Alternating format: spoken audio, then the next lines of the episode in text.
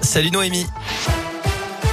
Salut Cyril, salut à tous. On regarde tout de suite vos conditions de circulation dans la région. Je vois que pour l'instant c'est assez fluide, pas de grosses perturbations à vous signaler. À la une, quelles aides pour contrer la hausse des prix? Le gouvernement dévoile son plan de résilience à partir de 16h cet après-midi. Pas de quoi qu'il en coûte comme pendant le Covid, mais des mesures ciblées pour les entreprises et les filières les plus impactées. Des mesures en faveur des foyers les plus modestes sont aussi à l'étude.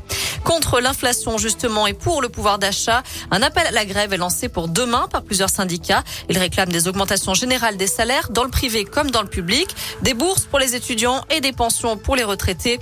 Des manifs sont organisés partout dans la région et des perturbations sont à prévoir, notamment dans les crèches, les écoles et les cantines. Dans l'un, une mère et son fils interpellés hier pour abus de faiblesse suite au signalement d'une personne importunée par une connaissance qui lui demandait avec insistance de l'argent. L'enquête a mis en lumière trois autres victimes. Les suspects placés en garde à vue ont reconnu les faits. Le préjudice total est estimé à plus de 200 000 euros. Dans le reste de l'actu en France, Valérie Pécresse couverte de poudre rose ce matin. La candidate Les Républicains a été prise à partie par deux militantes d'Akira, un collectif révolutionnaire d'après BFM TV, alors qu'elle s'exprimait devant des représentants de PME.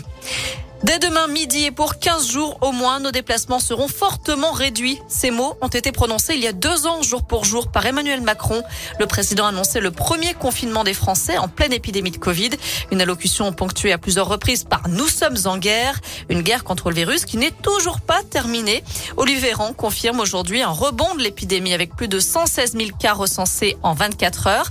Selon le ministre de la Santé, on pourrait atteindre 120 000, voire 150 000 contaminations par jour d'ici la du mois, mais sans risque de saturation des hôpitaux.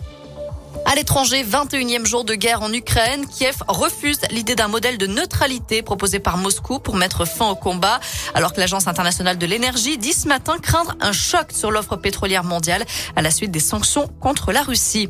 De son côté, le président ukrainien Zelensky doit s'adresser en début d'après-midi par visioconférence aux élus du Congrès américain et demander une nouvelle fois la mise en place d'une zone d'exclusion aérienne au-dessus de son pays, option pour l'instant refusée par les Occidentaux. Allez, on passe au sport avec du foot et la Ligue des Champions. Lille affronte Chelsea ce soir en huitième de finale retour.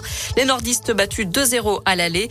Hier, l'Atlético Madrid et le Benfica sont qualifiés pour les quarts de finale. Enfin, en cyclisme, le TGV de Clermont est de retour. Rémi Cavagna dispute aujourd'hui sa toute première course de la saison.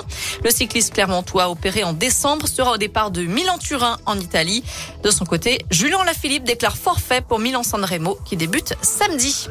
Voilà pour l'essentiel de l'actu. On jette un œil à la météo avant de se quitter pour cet après-midi. Normalement, on devrait voir le soleil. Hein. Les nuages devraient petit à petit laisser place aux éclaircies. Les températures varient entre 17 et 19 degrés pour les maximales.